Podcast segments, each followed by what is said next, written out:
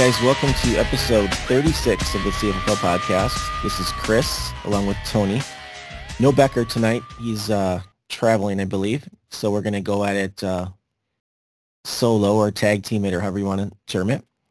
Uh, we're going to cover the news. I think, I think that sounds sounds sounds about right. I don't I don't know if that makes us Degeneration X or, or what we are. We can probably be a better tag team than that, but You know what? Let's be the Steiner brothers. oh, I like that. They were my favorite uh, back in the day. Well, you, you get to be Big Papa Pump, and I'll be the dog face gremlin, obviously. Oh yeah, yeah. So not to get off on a tangent right away during the intro, but uh, when it was the Steiner brothers, it was Scott Steiner before he was Big Papa Pump. hmm He was just different, different character altogether. And he Oh, had a sure. finishing move called the Frankensteiner, which was Yes. awesome back in the days. Very acrobatic, sick move. YouTube it if you don't know what I'm talking about. But Oh, uh, 100% familiar, and it's you are correct. Anybody who hasn't seen it, that that was when wrestling was probably at its peak. yeah, it's yeah, I loved it back then. So Agreed. So anyways, uh, now that we're the Steiner brothers, uh, we're going to cover the news, analyze trades, and then review the CFFL draft. So let's get to it. Um, first off with the news, uh, first thing I want to uh, do is, uh, so we're officially at eight people, so half the league have paid. Deadline's in 67 days. Uh, won't get into it too much, but as the last few episodes, please, please pay. Let's just get this done.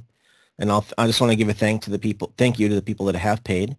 So us two, yourself and myself, the Steiner brothers, uh, Mark Jeske, uh, Matt Mitchell, Jeff Becker, Ryan Lillian, Adam Rutgers, and my dad. I believe that's all eight. So thank you all that Cool. have paid. Um, we get this to Glad brought 16, that up. That'd be Not, amazing. not gonna lie, as uh, as busy as I am, I was even uh, over contemplating whether I had paid or not. So I think that's that's a good reminder to let everybody know who has paid. Um, because Oh, I yeah, know life sure. gets busy and sometimes we forget about stuff. Yep, definitely. So yeah, if you haven't paid, please pay. I'd really appreciate it. Um, that should be it for the news. Um, let's get into the trade reviews.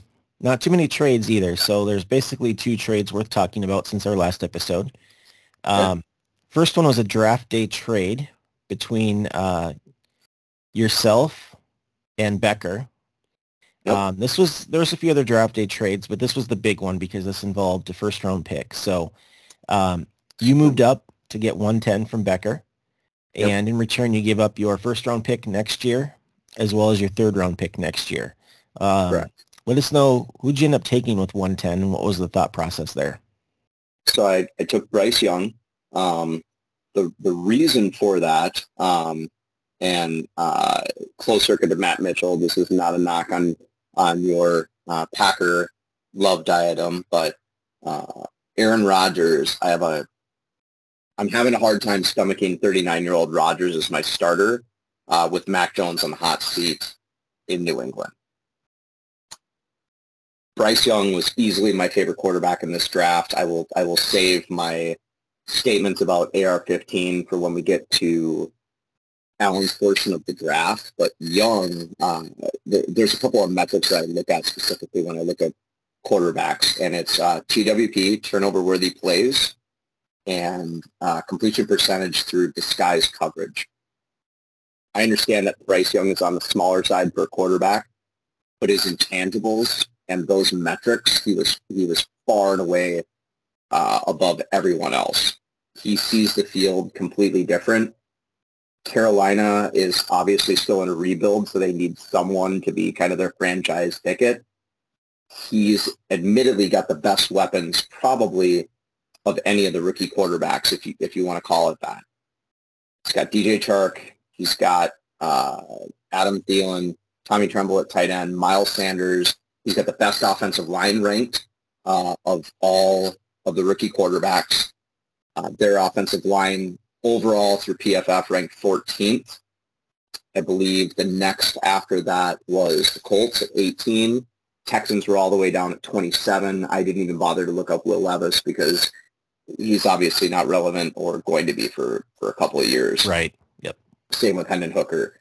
But of the big three, Bryce Young represented what looked like the safest play for me, plus the best boom for my fantasy prospects. and I felt very comfortable giving up my pick just in the essence that I felt I could potentially recoup a pick next year. Uh, ironically, this 110 that I got back was my original pick that I traded at the beginning of last year for Dallas Goedert. So there's always a chance, uh, I guess the statement that I would probably use with everybody to look at this is if you're afraid that you're falling forward too much and giving up your future, just remember that a season is a really long time. You always have enough time to get assets back as necessary. Don't let that hamstring you from making a roster decision move that you think will help you both now and in the future. The good news is I, I personally thought that Bryce Young was the best quarterback in the draft class. I got him at 110, and now I don't have to worry about my quarterback position moving forward. Rodgers is kind of the man de facto until he theoretically proves me otherwise. And if so, I feel 100% more confident going with Bryce Young as needed if anything goes downhill from there than I would have Mac Jones. Right on. That's all sound logic. Um, I kind of feel, just my gut reaction, I kind of feel it was a lot to pay to move up in this draft. Um, but if you're right about Bryce Young, then it was worth it. Um, if I'm so right, I'll just, that, that I'll just, definitely I'll, the I'll say that. It, it, wasn't a, it wasn't an absurd trade. Even, even if he doesn't pan out, or if it was, if we're just looking at the value of the pick, it wasn't absurd. I just feel that there's a lot to give up. However, in the middle of the draft, you know, uh, if if there's if there's a motivated buyer while the draft's going on, that's a great time to uh, as a seller to sell high. Um, yep.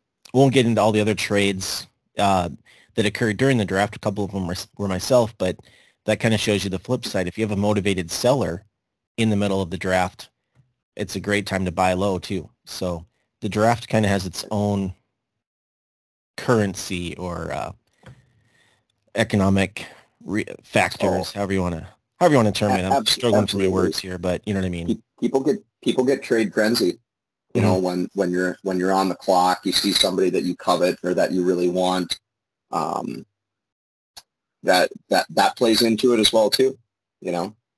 Yeah, and you don't have the time necessarily to work out and balance trades with players and, and other resources. It's usually picks for picks. Yeah. Um, and so you're kind of dealing with the picks that a particular person has or vice versa. So agreed. Um, the other trade that I want to talk about occurred after the draft. Um, this was between Rypien and Aterin and big earns. So Rypien and mm-hmm. gave up uh, Rhamondre, Rhamondre Stevenson, uh, Tyler Lockett. In return, Big Earns Fatherless Families gave up Aaron Jones and Quentin Johnston, a receiver from the Chargers. Uh, trade calculators have this pretty much even. Um, I kind of feel it was uh, one of those trades that really is just preference. Um, similar play, similar ranked players on both sides, um, and you know Rypien loves the the Packers as we know. So getting right. a skill position player from your favorite team uh, seems like one of those trades that's kind of a wash or win-win. But uh, interested in your take on this one. Very close. Um, very close. Hard hard to pick a winner on this. I love Rhamondre Stevenson. I think that he, I think he's incredibly underrated in terms of what he actually can do for a bigger guy in the pass game. He was, he was definitely positioned as a two down back coming out of college, and he's kind of proved everybody wrong. He's actually pretty great in the pass game. Aaron Jones, I think uh, I, I give the edge obviously to Stevenson on the dynasty upside, but I think in contender mode, uh, for right now, Aaron Jones is probably significantly higher than him. The Packers still have a very good offensive line. Jordan Love, as far as I'm concerned, is a rookie quarterback with, you know, very limited success under center. I see Aaron Jones as the focal point of that offense. He, he's gonna, they're gonna run him into the ground. He's gonna get probably 300 to 350 carries this year, maybe catch 50 to 60 passes that gives him not only top five upside, but maybe top two or three, barring injury. Um, he's one of those guys that, again, like I have to kind of take off the Vikings-Packers rivalry glasses. Um, never had a major injury, in the best shape of his life. He, he is getting closer to the end, but he's also in his paid portion of the contract. that's normally when you see teams run these guys into the ground. So I, while I like Stevenson better because I think three years from now we're still going to be talking about Stevenson as a feature back in New England. I don't think we're going to be able to say even remotely close to the same for Aaron Jones. Like this could be one of the last few years he's there. However, um, Rypien looking for an identity after you know he had peddled away his number one overall pick. It's got to be tough for him to watch Bijan go number one, knowing that that would have been his pick had he not traded it away. Aaron Jones, in a way, makes up for that in the short term. I also like Quentin Johnston better um, in the long term over Tyler Lockett. Uh, I think Lockett is a dying star at this point. I think JSN's drafting kind of signifies he's going to take over at that point. You know, Lockett's 29 going on 30. His best years are behind him. Uh, Johnston one of my favorite receivers in the draft. He's the only big-bodied guy, and I I was not a fan of Max Duggan when he was at TCU. So what Johnston could put put up with that erratic pass game was nothing short of amazing to me. You also factor in that Keenan Allen and Mike Williams missed time combined based on soft tissue injuries is overly egregious. Like Johnston could become very relevant right away, but at the very least, I don't think Keenan Allen is long for this world in terms of fantasy prospects. So Johnston could slot in and begin his domination with Herbert next year. So, like I said, I, I think Jones is the best player in the deal in the now. Um, I like Stevenson long term. Really like Johnston as well long term. Like it, it's very very tight for me to call that out, but I guess if I'm going to give the edge, I'm going to go very slightly in favor of Rypien and Terran. Yeah. Um, it's a good point you made about now versus later, you know, the, the short-term value of uh, Jones, short-term value of Lockett. Um, the upside is much, much higher long-term um, for Stevenson and Johnston and they're yep. on opposite ends of the deal. So again, right. this no matter how you slice it, this seems like a pretty pretty even trade. So it's very close. It's like you said, it's it's all about preferences at this point. Like I said, I know there are some people out there that do not like Quentin Johnston at all. They think he's going to be a massive bust. I am not in that camp. I, I was a huge fan of his coming out of TCU. I, I think that that's a nice hit over Tyler Lockett. And I, like I said, I really like Stevenson. I think he's way better than advertised. Um, but I think Jones is going to put up some monster numbers this year. So, you know, if Rypien is in a rebuild, um, he, he may want to look at what does that net me by midseason if he's not in any kind of a playoff hunt. Mm-hmm. You know, like he, he had a nice draft and he reloaded in some ways, but if Aaron Jones isn't going to get him to the playoffs, like this could be his Derrick Henry type swan song where he could try and trade him for a mint to a contender and, uh, you know, build back better. Yeah, definitely. I think that's something that um, is often overlooked by us as fantasy owners is um, if you are in a rebuild like this, getting a player like Jones. So things don't work out for you. Yeah, it sucks you gave up a guy that has better long-term, younger guy. But if you get lightning in a bottle or, or have someone in a monster season, you can sell them at a, for a premium to a contender, you know. So 100%. Yeah, Maybe interesting trade. Picks. Who knows? Inter- interesting trade. Yep. All Great. right. So now is the time to review the draft. So Before what we're going to do, that, guys, I, I do want to make one cliff note if I can. Um, yeah. And that is off of the, the last trade that you had on the slide for um, Skull Babies trading Hendon Hooker to sell Me Your TDs for $25 in blind bid money. Mm-hmm. Um, just just wanted to give a, a little nod slash aside to Alan on that because Alan had alluded to at the draft um, some concerns about his quarterback position.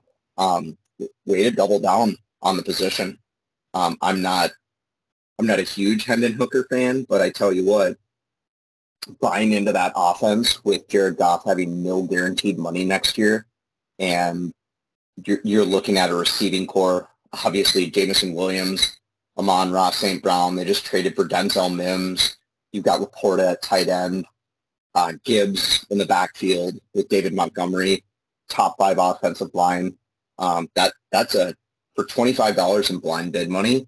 that's a hell of a stab to reinforce your quarterback room. Um, he, he's fixed his problem now for that with AR-15. I uh, uh, and and that helps Skull Babies because he was never going to be able to hold Hendon Hooker, so he got some value for buying power when he needs. I mean that that was a really smart trade, I think, for both teams. Even though I know it's kind of a blip on the radar, that's that's kind of a fun trade to see on my end. Definitely. Sometimes those little trades like that are ones that pay off long term. And uh, 25 bucks in blind bid is nothing. That's ba- basically free at the at this stage of the game. All right. So now let's try this again. It's time to review the draft. So what we're right. going to do is uh, we'll go through each team, and uh, I'll give Tony the opportunity to review the draft, uh, give his takes on those, and uh, we'll start with. Uh, so this order is based on the team number in my fantasy league, fantasyleague.com. It's not not alphabetical. It's not anything else. Uh, so my team is first, and it's just by chance. So so Tony, what'd you think about my draft here? Well, uh, I'm I'm going to call this the rage draft after uh, 20, 25% of the league bailed on you without notice at the draft, which uh, cl- closed circuit to the rest of the league. Um, I'm I'm never that guy that wants to be overly negative, but I, I am just going to say shame on you. Um, Chris, you one of my favorite parts of the draft is that you put on a hell of a draft. Like you always cook a bunch of amazing food. There's a lot of people that contribute to that.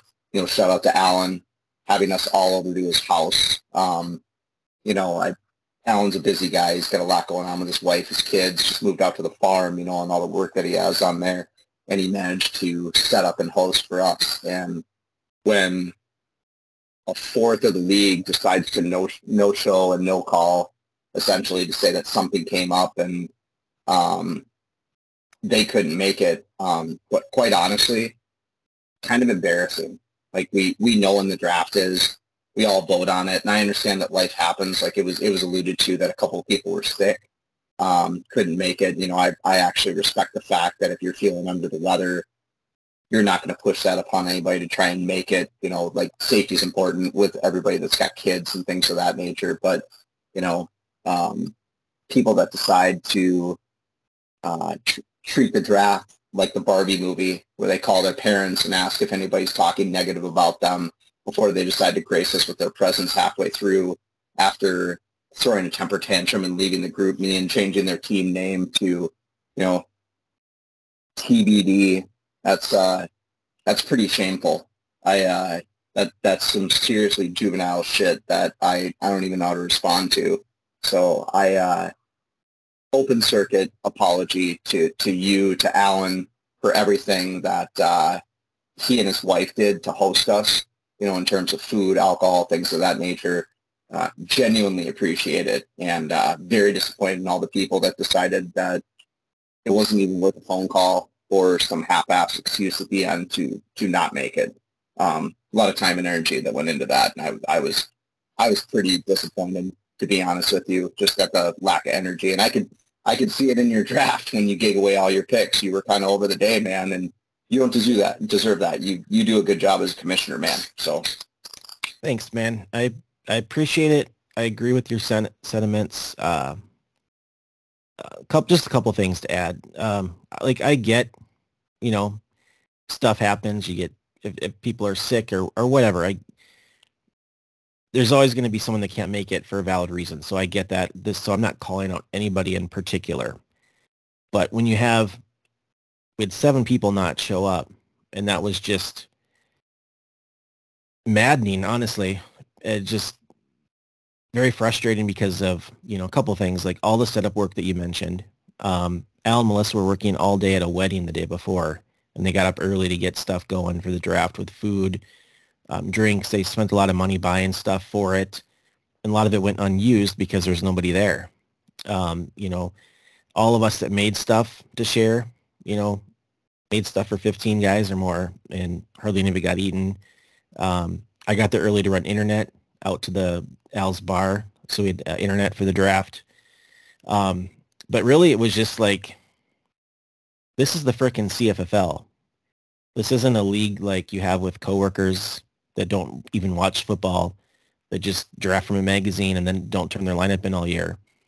Um, but it kind of feels like the league's turning that way. Like, what's the difference between us and that if people don't even show up for the draft, don't talk trades, don't respond to trades, don't participate in GroupMe, don't pay their fee? Like, what is this? Like, the league kind of seems like it's becoming lame. And I've heard people, you know, complain about people that aren't participating over the years. And I'm always the first one to defend them. Like, people, you know, have lives, they're busy. Oh, you are. I, you know, I, I will, I will second that. I, I, I can openly say that I've been one of the people that will call others onto the catwalk to you in, in private based on lack of activity, compliance, you know, just the basics. And you are always a champion to every owner in this league. So that, that was maybe why it was a little bit more frustrating to see all these people that bailed or no-showed on it, um, considering you're always such an advocate for everybody in the league. Um, I, I, think you got done dirty on that, to be honest with you. I know we're all busy. Yeah, so, we all have things in life that go on, but that that was just unfortunate. Yeah, so I mean, it's kind of embarrassing. Like, it's like, you know, this is the freaking CFFL. That's the bottom line. Um, mm-hmm. This is a great league. It's been on for 26, 27 years. Uh, most of us have, you know, been in league for a long time. We take it seriously, and to just just kind of overall way it's trending. I think with we have some owners that are, you know, I'll just say it, they're dragging the league down by not participating, and I just I don't know what else to say. So yeah. Well, so that's all. Again, I'm not calling anybody out in particular, just in general. In general, you know, come on, uh, let's let's just do better. That's all. That's all I got to say. Be better. That's it. I, I think I think that that is the message. You know, nothing else that needs to be said. You said it all right there, and hopefully enough people will uh, take note of that and and own it and try and be better. That's it. All right, so we went through my draft. I had no picks. I traded all of them during the draft. I just didn't want to deal with it. So uh, that brings up the Web-Toed Wonders. They had quite a few picks here. Looks like six, seven picks, three of them in the first round, a second, and three thirds. So I'll kick it over to you to kind of analyze Chuck's draft here. Three things in life that are common. Uh, death, taxes, and Chuck always has a shit ton of picks, right? For sure. Um, I love the Zay Flowers pick at 13. I think that's a really strong pick. Uh, I hate the Baltimore passing game right now just because there's such a logjam at wide receiver, but uh, Flowers is an incredibly natural receiver uh, in, in, and out of breaks and in the slot. I, I really like that. Um, Chuck doubles down at tight end with Mayer and LaPorta. I just got done obviously talking about the Detroit passing game, and he's walking into 120 plus targets that were vacated by Hockenson when he got traded. Um, Mayer, same situation with the Raiders. He's walking into 120 to 140 plus targets that were vacated by Darren Waller getting traded to the Giants. Um, only weak spot on Chuck's team was um, his tight end position, and he effectively fixed that in one draft. So uh, shout out to Chuck. Very nice set of picks there to start off with. Um, Chris Rodriguez feels like a bit of a reach. Will Levis, I'm sure, will just exist on this practice squad. Um, Price, I'm indifferent to, but that's a late pick. Uh, really a fan of the Evan Hull pick. Uh, if anybody's not familiar with him, he was the only running back in this draft class that had 50 plus reception last, last year, um, and he had a 35% dominator rating when he was at Northwestern. So he definitely profiles as better than a Nyheim Hines type handcuff to Jonathan Taylor. Um, really smart pick by Chuck there. I'm sure he'll go on his practice squad, but I, I really like that play. So overall, uh, good draft, Chuck. N- nothing new there, though. Chuck always crushes his drafts. Definitely. Um, I don't have his roster up right now to see, but I would imagine his his taxi squad is pretty full right now as well. So I think his big problem is going to be finding a spot to stash these guys. So, but I'm sure he'll turn if he doesn't have room. I'm sure he'll turn this into some of the resources he can he can use. Uh, to your point, he's he's actually going to have a lot of easy easy moves that he can make on his taxi squad. Um, Hassan Haskins just got arrested for domestic violence in Tennessee. He's gone. Keaontay Ingram, uh, non-factor in Arizona. He's gone. Uh, Boye Mafe uh, in Seattle, not productive. They actually drafted two guys to replace him. He's gone. So the only two guys that Chuck's really probably going to retain on his roster, um, he's got Trey McBride who can come off this year if he wants to in favor of one of those rookie tight ends, and Lewis Cine, you know, who who could definitely be a starter in the secondary. So um, Chuck, Chuck's got a little bit more leverage, I think, uh, on Taxi Squad than we might have previously anticipated.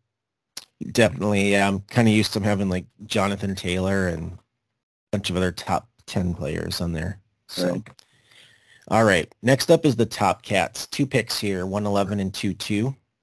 Mm-hmm. And uh, what are your thoughts on the Top Cats draft?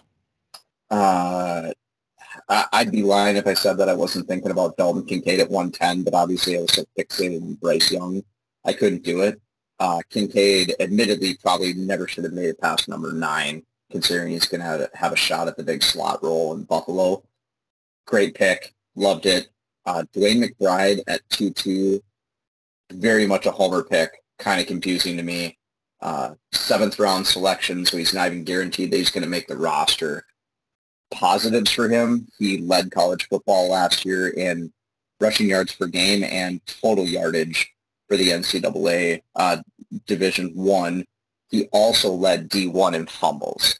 So a little bit of yin, a little bit of yang. McBride could carve out a role. There's no sure thing in Minnesota's backfield with Dalvin Cook gone. Uh, Alexander Mattison has only ever had a 38% snap share. Ty Chandler profiles more as a satellite back. Um, there's some upside. So, I mean, chip in a chair, definitely a homer pick. I'm not sure if I would have taken him at 2-2. I think there's a lot of other players on the board that he could have shot after. But um, I, I can understand it because if he hits on it, I mean, that's another running back. So uh, that, that draft is kind of a wash to me. I love the Kincaid pick. A little perplexed by the McBride pick.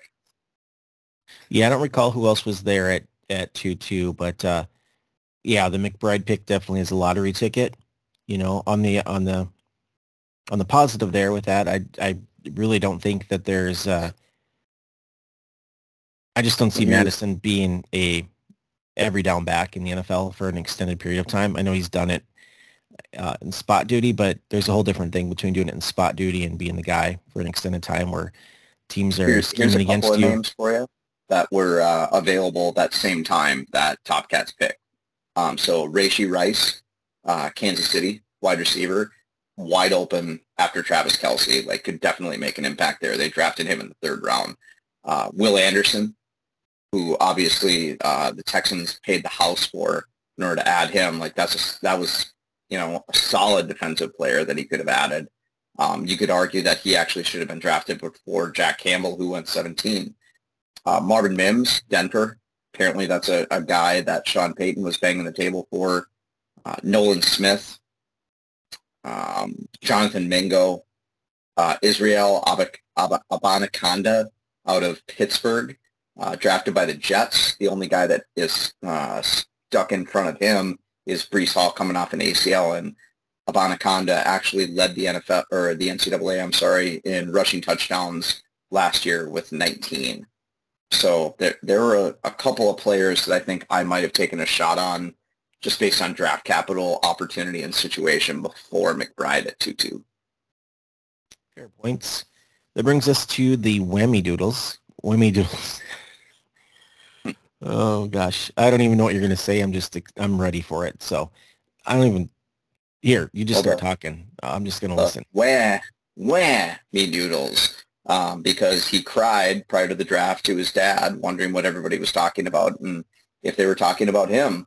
Um, I'm I'm a little surprised that Eric, after you managed to gut the league so incredulously by letting everybody know uh, how disappointed you were in the trade that Mark and I made to the point that you fake quit the league, then decided to call in like it was a 24-7 Casey Canum hotline to ask what everybody's feelings were about you uh, side note, nobody was talking about you. And then you gloriously showed up halfway through the draft to tell everybody how shitty their picks were.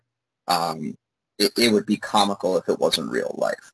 Uh, you managed to start your draft with Kendre Miller, who is the third string running back now in New Orleans, and scratch that, not the third string running back. Um, he's on the pup list coming off of that knee injury, and there's a good chance that he will get shut down after Alvin Kamara pled down to a misdemeanor, will not get suspended.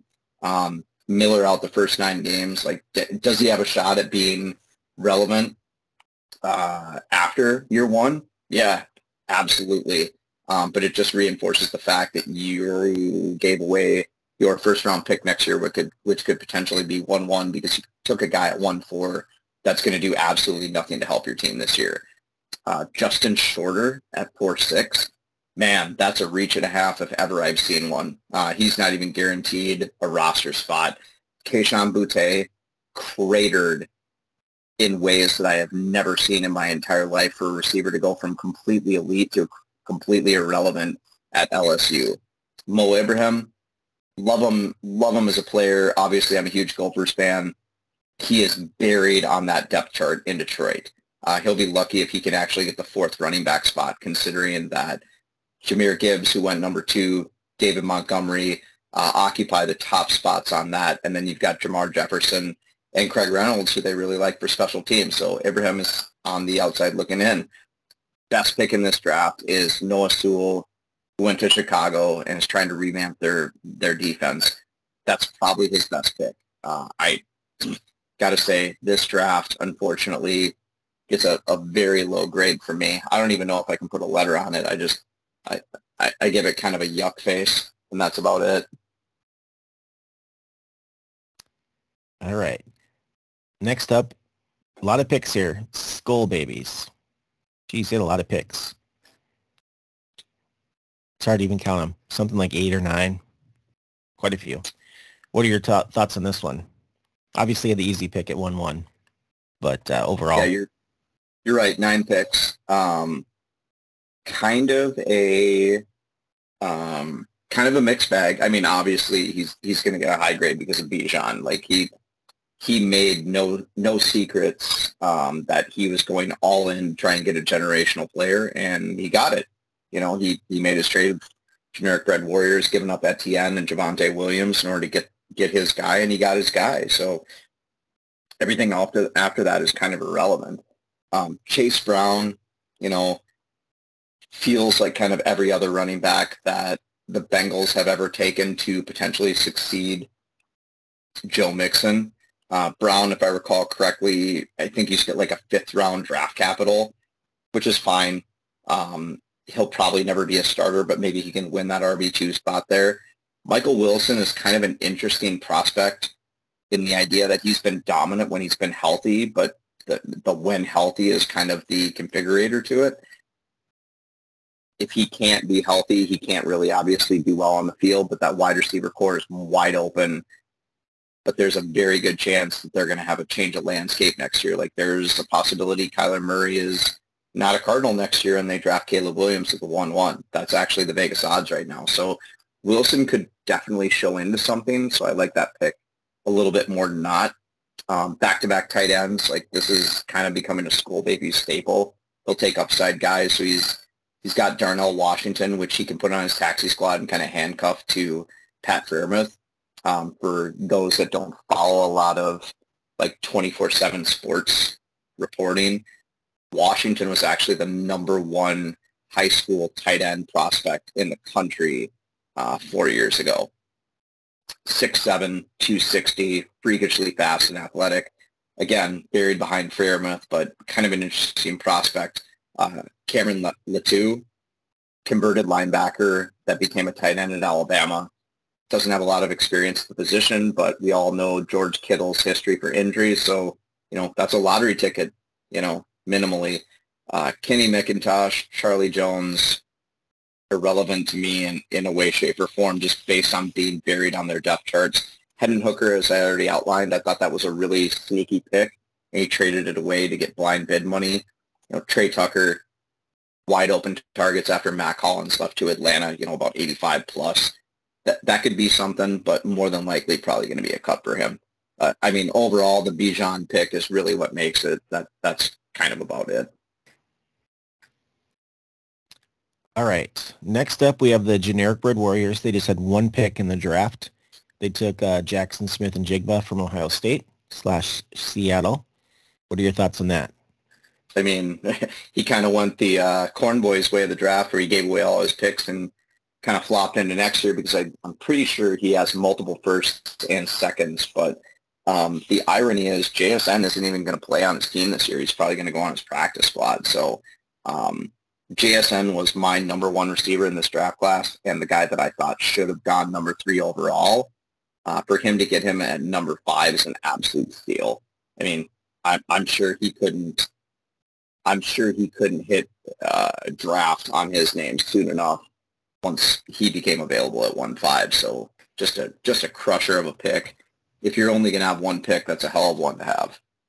Yeah, that's who I would have taken as well. I agree. Uh, likely would have taken him at one three as well. I'm a big fan of his. I think he was very underrated at Ohio State. I think he's kind of overshadowed by Marvin Harrison Jr. Um, he he's been awesome. He's had a great career, so I, I think he's going to make it in the NFL.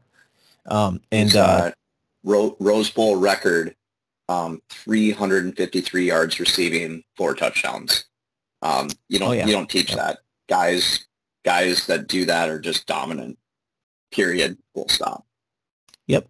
And then to your point, Becker already has three first round picks next year. He's got his own, of course. He has yours, and then he has Whammy Doodles. So, geez, he has which could be one one and could be Marvin Harrison Jr.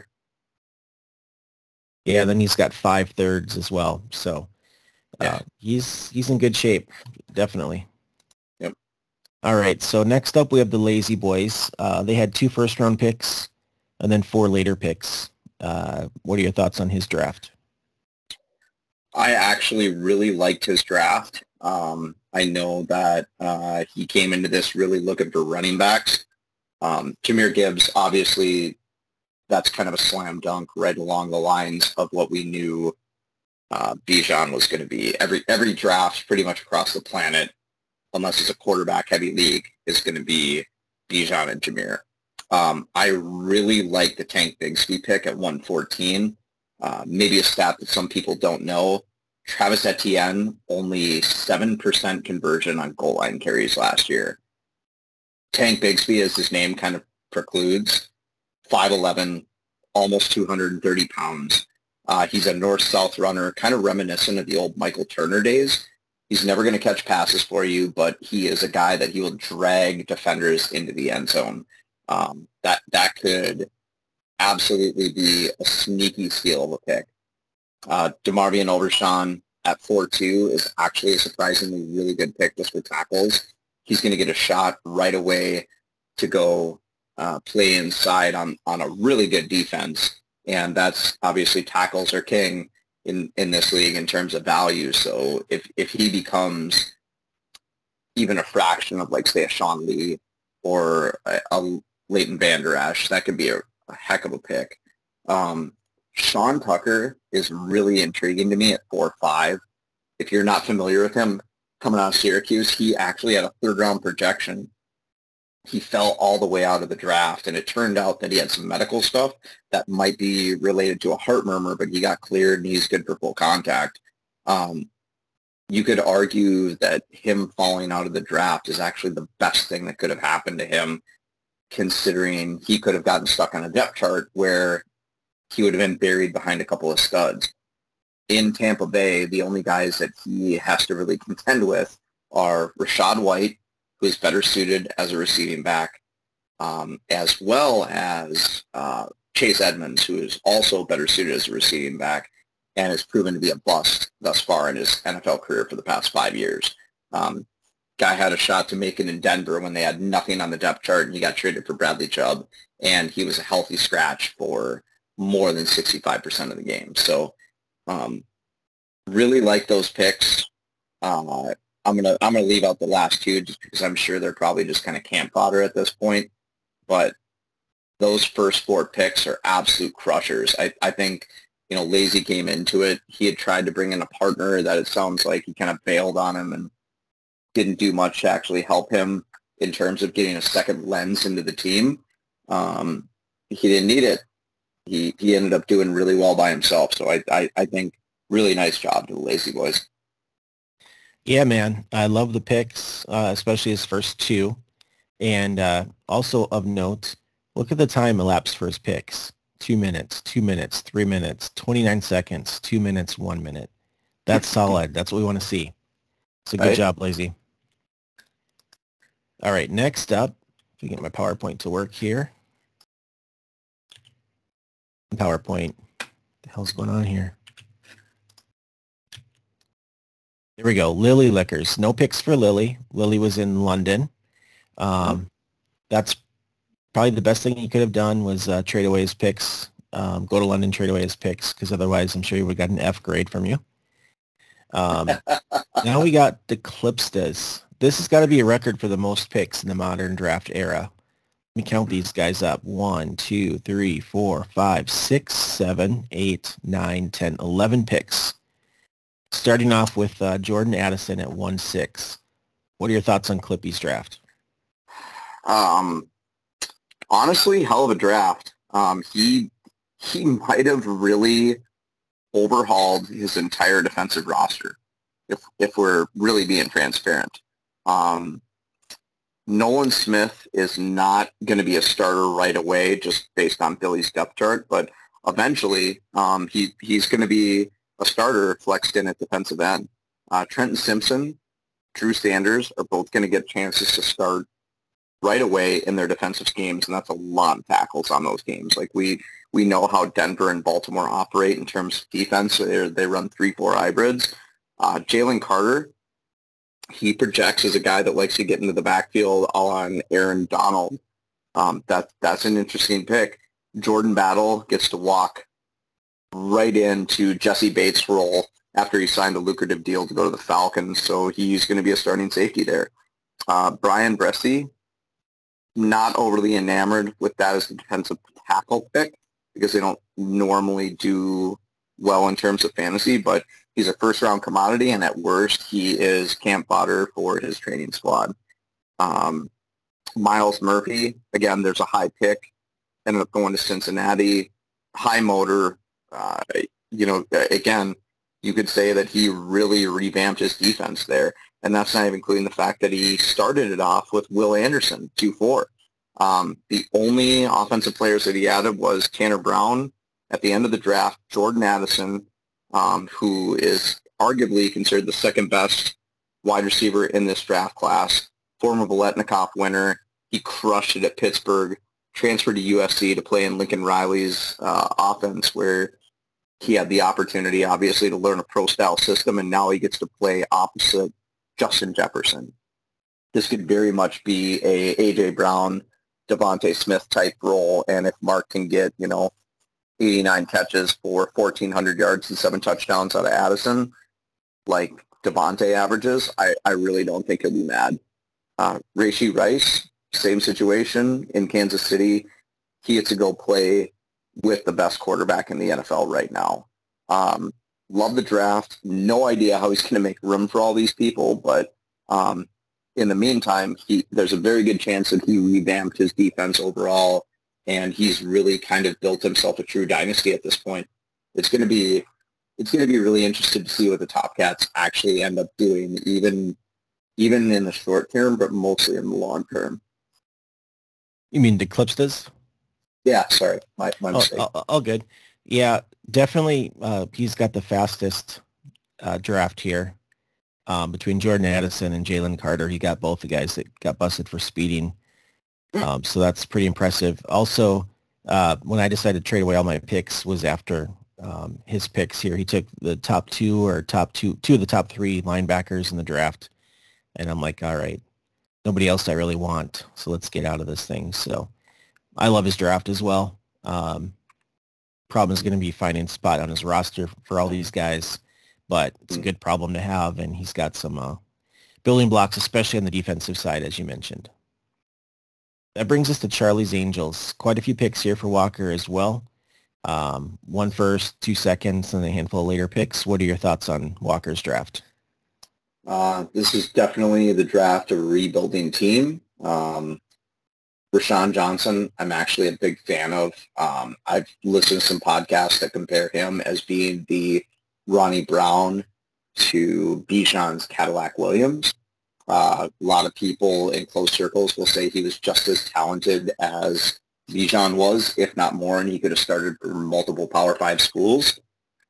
Jury's out. We will see. That's a, a total crapshoot of the pick, but if you're looking at some of the other running backs that went in front of him or around him, you know, like the Kendre Millers of the world, um, De'Von uh, Achane, things of that nature, you can make an argument that with what Chicago is building kind of as a Baltimore light, that he could definitely emerge as a feature back there because he's got the size and the three down capabilities.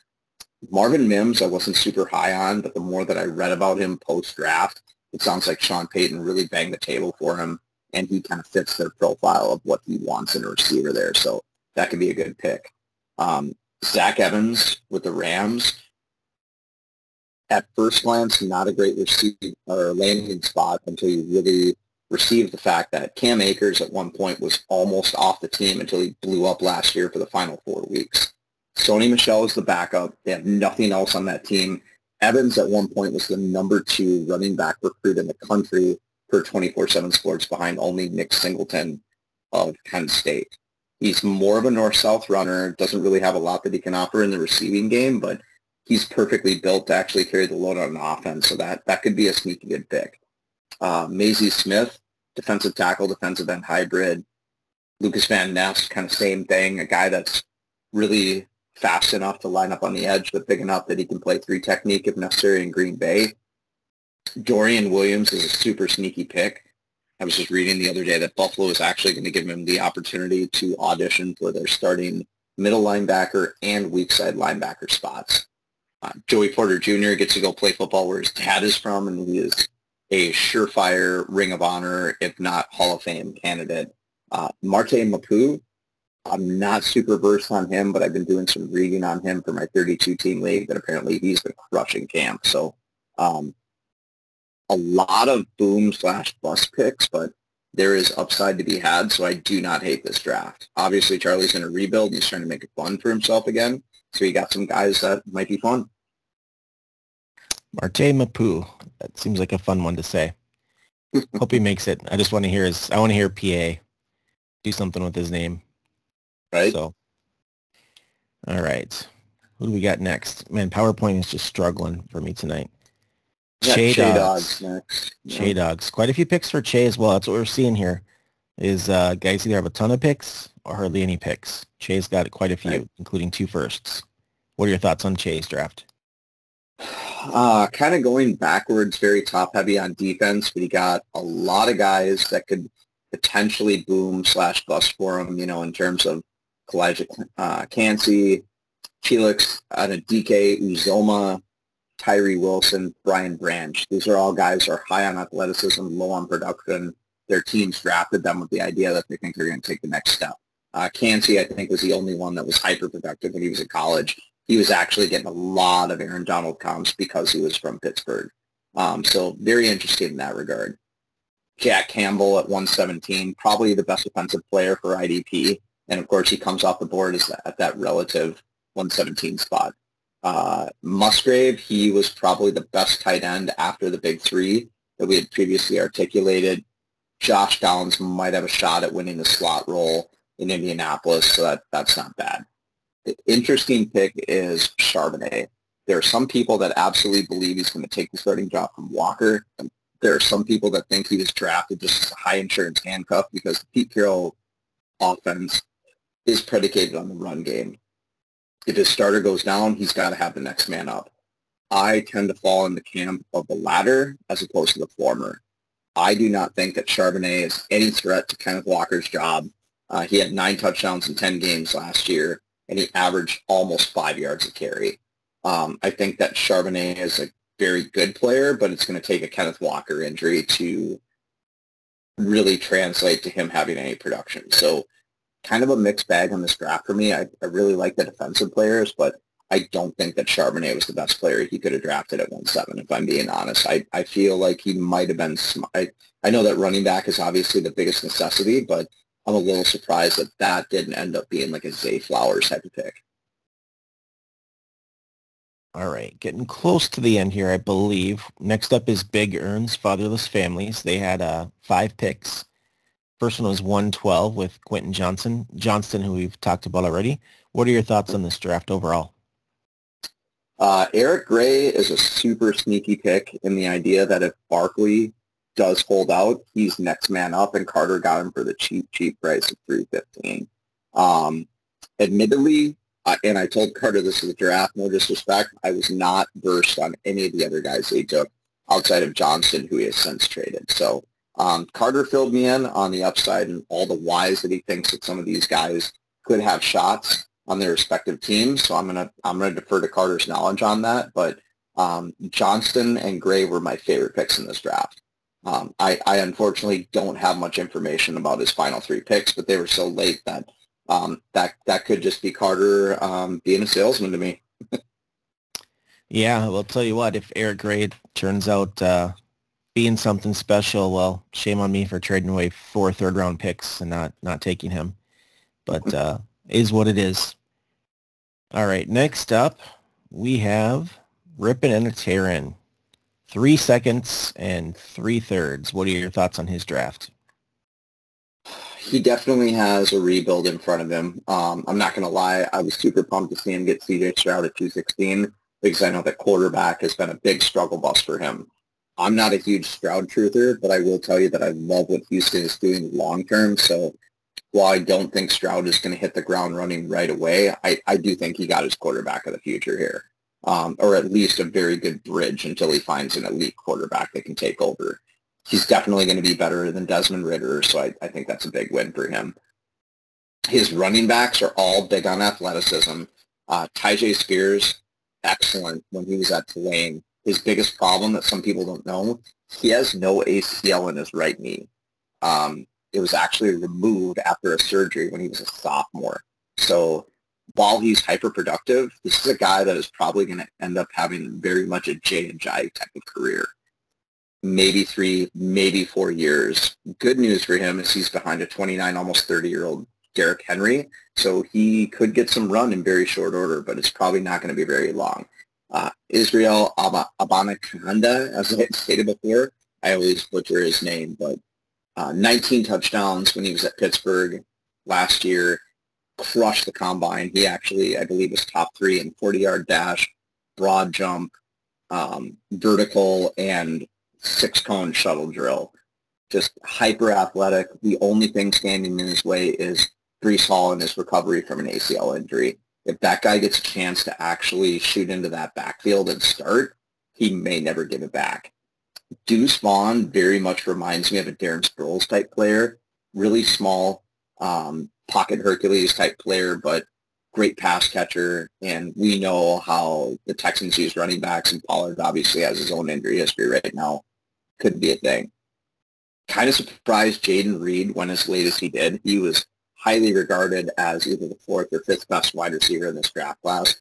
I think catching passes from Jordan Love kind of hurts him, but that's a really good value. Tank Dell at 312, probably one of the best values in the draft. I understand that he's undersized. He's a Tavon Austin size, like 5'8", 165. Uh, what people don't recognize is that he actually scored 35 touchdowns in two and a half years when he was at the University of Houston, and he averaged 112 passes a season. Um, sniff the stripe is a real metric. Guys that just find a way to get into the end zone and score at will. And as we had kind of alluded to, that's a wide open depth chart for receiving. Uh, you got John Metchie, who's coming back from battling cancer, Nico Collins, and 33-year-old Bob Woods. Um, this is a guy that could actually make some noise right away as a rookie and win a job in the slot. And now he's got a handcuff for him with CJ Stroud. So um, I know that Mitchell had a lot of work to do on the rebuild. I really like this draft, to be honest with you. I, this is a lot of fun for me to see. Yeah, it's a pretty good draft, and it's a little unusual for him. He usually takes a lot of defensive players, and none, none this draft, all on offense. So, hmm? um, yeah, he had he had some good options here for sure. Next up, we've got a world of pain. Um, just three late picks, all receivers. Any thoughts on this draft? Uh, only one that I'll comment on. Uh, Puka Nacua, wide open depth chart. Uh, he's a good sized receiver, 6'1", 205. He got some poor man Deebo Samuel comps coming out of BYU because they use him as kind of a wide back in that system. Uh, love the fact that he landed with Sean McVay. If we're talking about a really creative football mind that can maximize his potential, and on top of that, wide open depth chart. I mean, he's got to beat out the likes of people like Ben Skowronek and Van Jefferson. Um, that that could really be a player for him.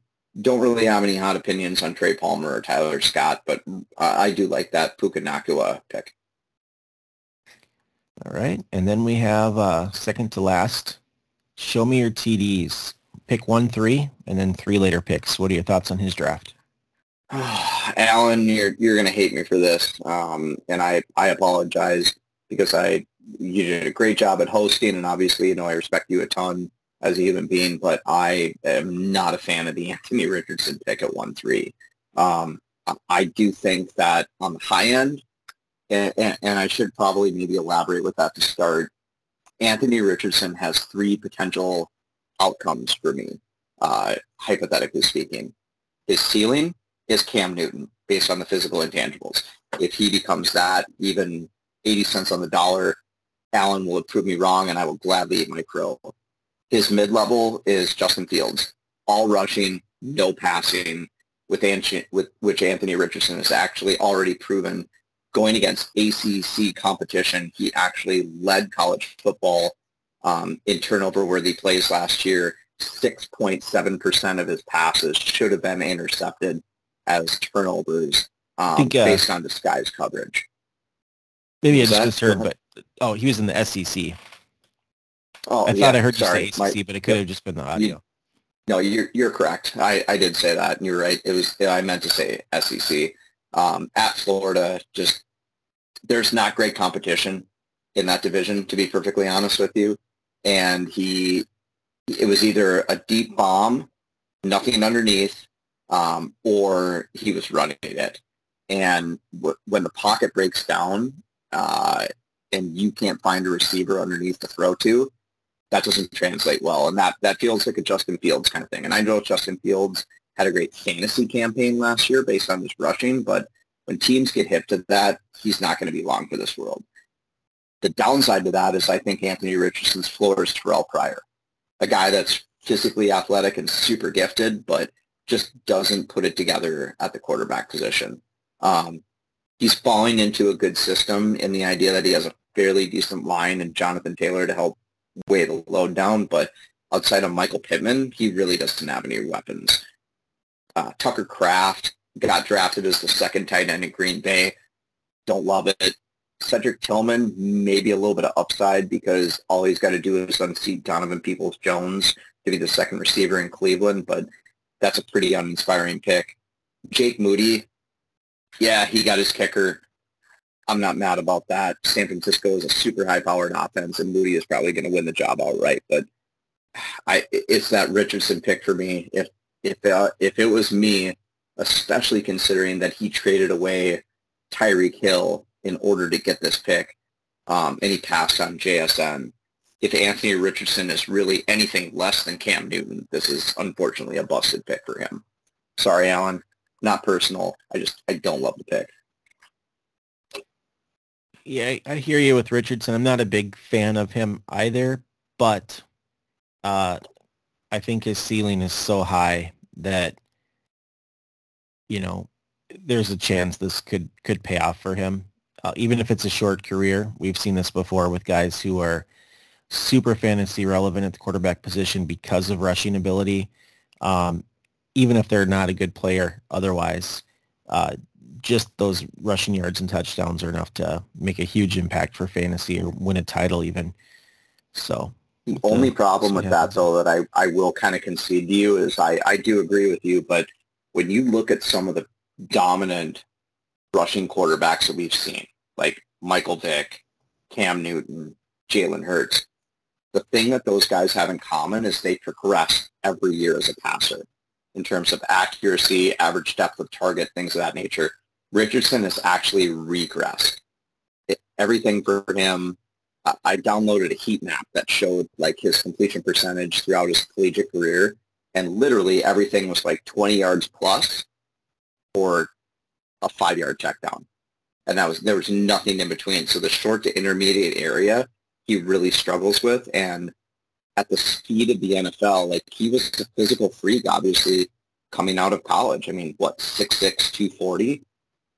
Yeah, you, you can beat up on linebackers that are 5'11", 220, but when you get into the NFL and you've got to meet, you know, some dominant linebacker at the pole, you know, that that's going to literally just shake you right out of your jockstrap. I think he's going to have a really rude awakening in the NFL. I hear you. Uh, and I, I don't want to go off on a tangent here. I just want to get this on the record because we have a lot sure. of listeners for this podcast. I just want to go on the record and make sure everyone knows so they can come back and replay this, or I can replay this to, to show them uh, that I believe in Justin Fields, and I think he's going to be awesome, even as a passer. So um, wow. that's all. That's all. All right. Last but certainly not least, we have your team, multiple scoregasms, uh, two first round picks, second, third, pretty high third, and a late late fourth there. Um, where you talked about Bryce Bryce Young there at 110. Um, let's give you the floor here and talk through the rest of your draft here, starting with 1-8 with. Uh, you want to hear my takes first, or or you want to give me yours? No, you can give your takes and then I'll uh, I'll react. Okay. So uh, I to say that I was thrilled to get Achane at number eight would be an understatement. Um, Achane was one of the guys I had on my short list. I thought Allen would take a one three because I know that he was desperate for a running back. And if you look at the makeup of that team, like there's certain factors that I consider when taking a player um, and it's based on the coach and the offensive scheme, the players that are in front of him, and just the offensive dynamic in general. Um, head coach for the Dolphins obviously is a disciple of the Mike Shanahan or uh, old Mike Shanahan slash Kyle Shanahan schemes of multiple running backs, pound the rock, win in the run game. Um, having Kyle Shanahan's scheme being brought to South Beach is a big boon for him, especially when you consider that the two guys that are in front of him are 31 going on 32-year-old Raheem Mostert and 27 going on 28-year-old Jeff Wilson. Of both, neither of them have ever finished a full season in the NFL. Um, Achane actually showed up to training camp almost 10 pounds heavier than what he was listed at coming out of college. Um, he was quoted as being at 189. He showed up at camp at 197. Uh, pure muscle, committed obviously to the offseason program. He's got just as good of a receiving record as either of those running backs, uh, and he carried the mail when he was at Texas A&M. I was shocked to see him go past uh, Che at 1-7. I was thrilled to get him at 1-8. Um, he went right on my practice squad, and he just kind of let me continue to facilitate my growth speech of Brian Robinson up, De'Von Achane down, next man up, just kind of build my bench. Uh, Bryce Young, as I already told you, I thought he was the best quarterback in the draft just based on intangibles and abilities plus supporting cast. So I had no problems trading up to get him because I'm kind of at a point with my team where I can push all my chips to the middle of the table. And this is my time to try and go make a run because I'm running out of years on some of my guys like Rodgers and Kamara. Uh, Jonathan Mingo, I was shocked to see him at 210. I thought he would go way earlier than that. Um, he's gotten some very loose DK Metcalf, AJ Brown comps because they all came from Ole Miss, but he's a big, big-bodied receiver. You know, 6'2", 227. Um, there's a very good chance that he'll be the wide receiver one on that team, probably by next year. But in the meantime, he can sit and be my wide receiver five on my team. Jalin Hyatt, admittedly one of my favorite receivers in this draft class. If uh, closed circuit to everybody listening to this podcast, if you've never watched the YouTube highlights of him dropping five touchdowns on number one ranked Alabama when Tennessee um, upset them, go watch that. That is football at its best. Um, everybody likes to talk about how he's undersized at six feet, about 175 pounds very big shades of DeSean Jackson. That's that's the player he was constantly comped to, And the lazy reference is that he kind of follows the Tyreek Hill footsteps in terms of being just a very fast burner and a lid lifter.